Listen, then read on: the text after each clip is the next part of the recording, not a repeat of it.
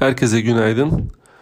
E, hafta başı e, dün güzel bir başlangıç yaptık ama sonrasında kur hareketiyle beraber satışların arttığını gördük.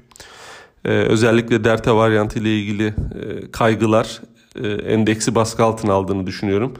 E, zaten vaka sayıları artmaya devam ediyor. Vefat sayıları da keza aynı şekilde. Dolayısıyla bir e, endekste bir endişe var. E, önümüzdeki dönemlerde kısıtlamalar gelebilir. Bu yönde talepler var.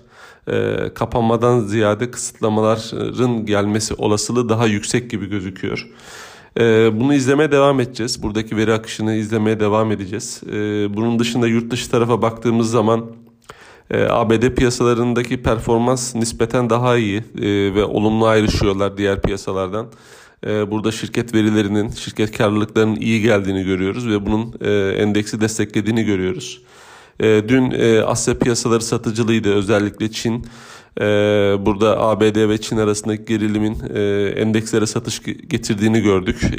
Gün sonuna göre gün sonunda biraz toparlanma geldi. Bizde kapasite kullanım oranı açıklandı. Hafif bir yükseliş var bir önceki aya göre Temmuz için. E, bugün için e, hazine tahvil ihaleleri gerçekleşecek. E, ABD tarafının dayanıklı mal siparişleri verisini izleyeceğiz. E, yine e, ABD tarafında yarın e, FED toplantısı var. FED faiz kararı var. Oldukça önemli ve piyasalara yön vereceğini düşünüyorum. Ee, bizde Perşembe günü de enflasyon raporu açıklanacak. Yine önemli bir rapor.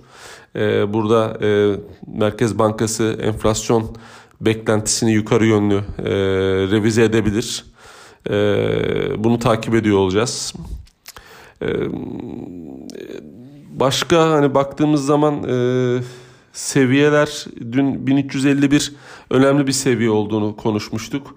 E, o tabi aşağı yönlü kırıldı. 1349'da kapattık.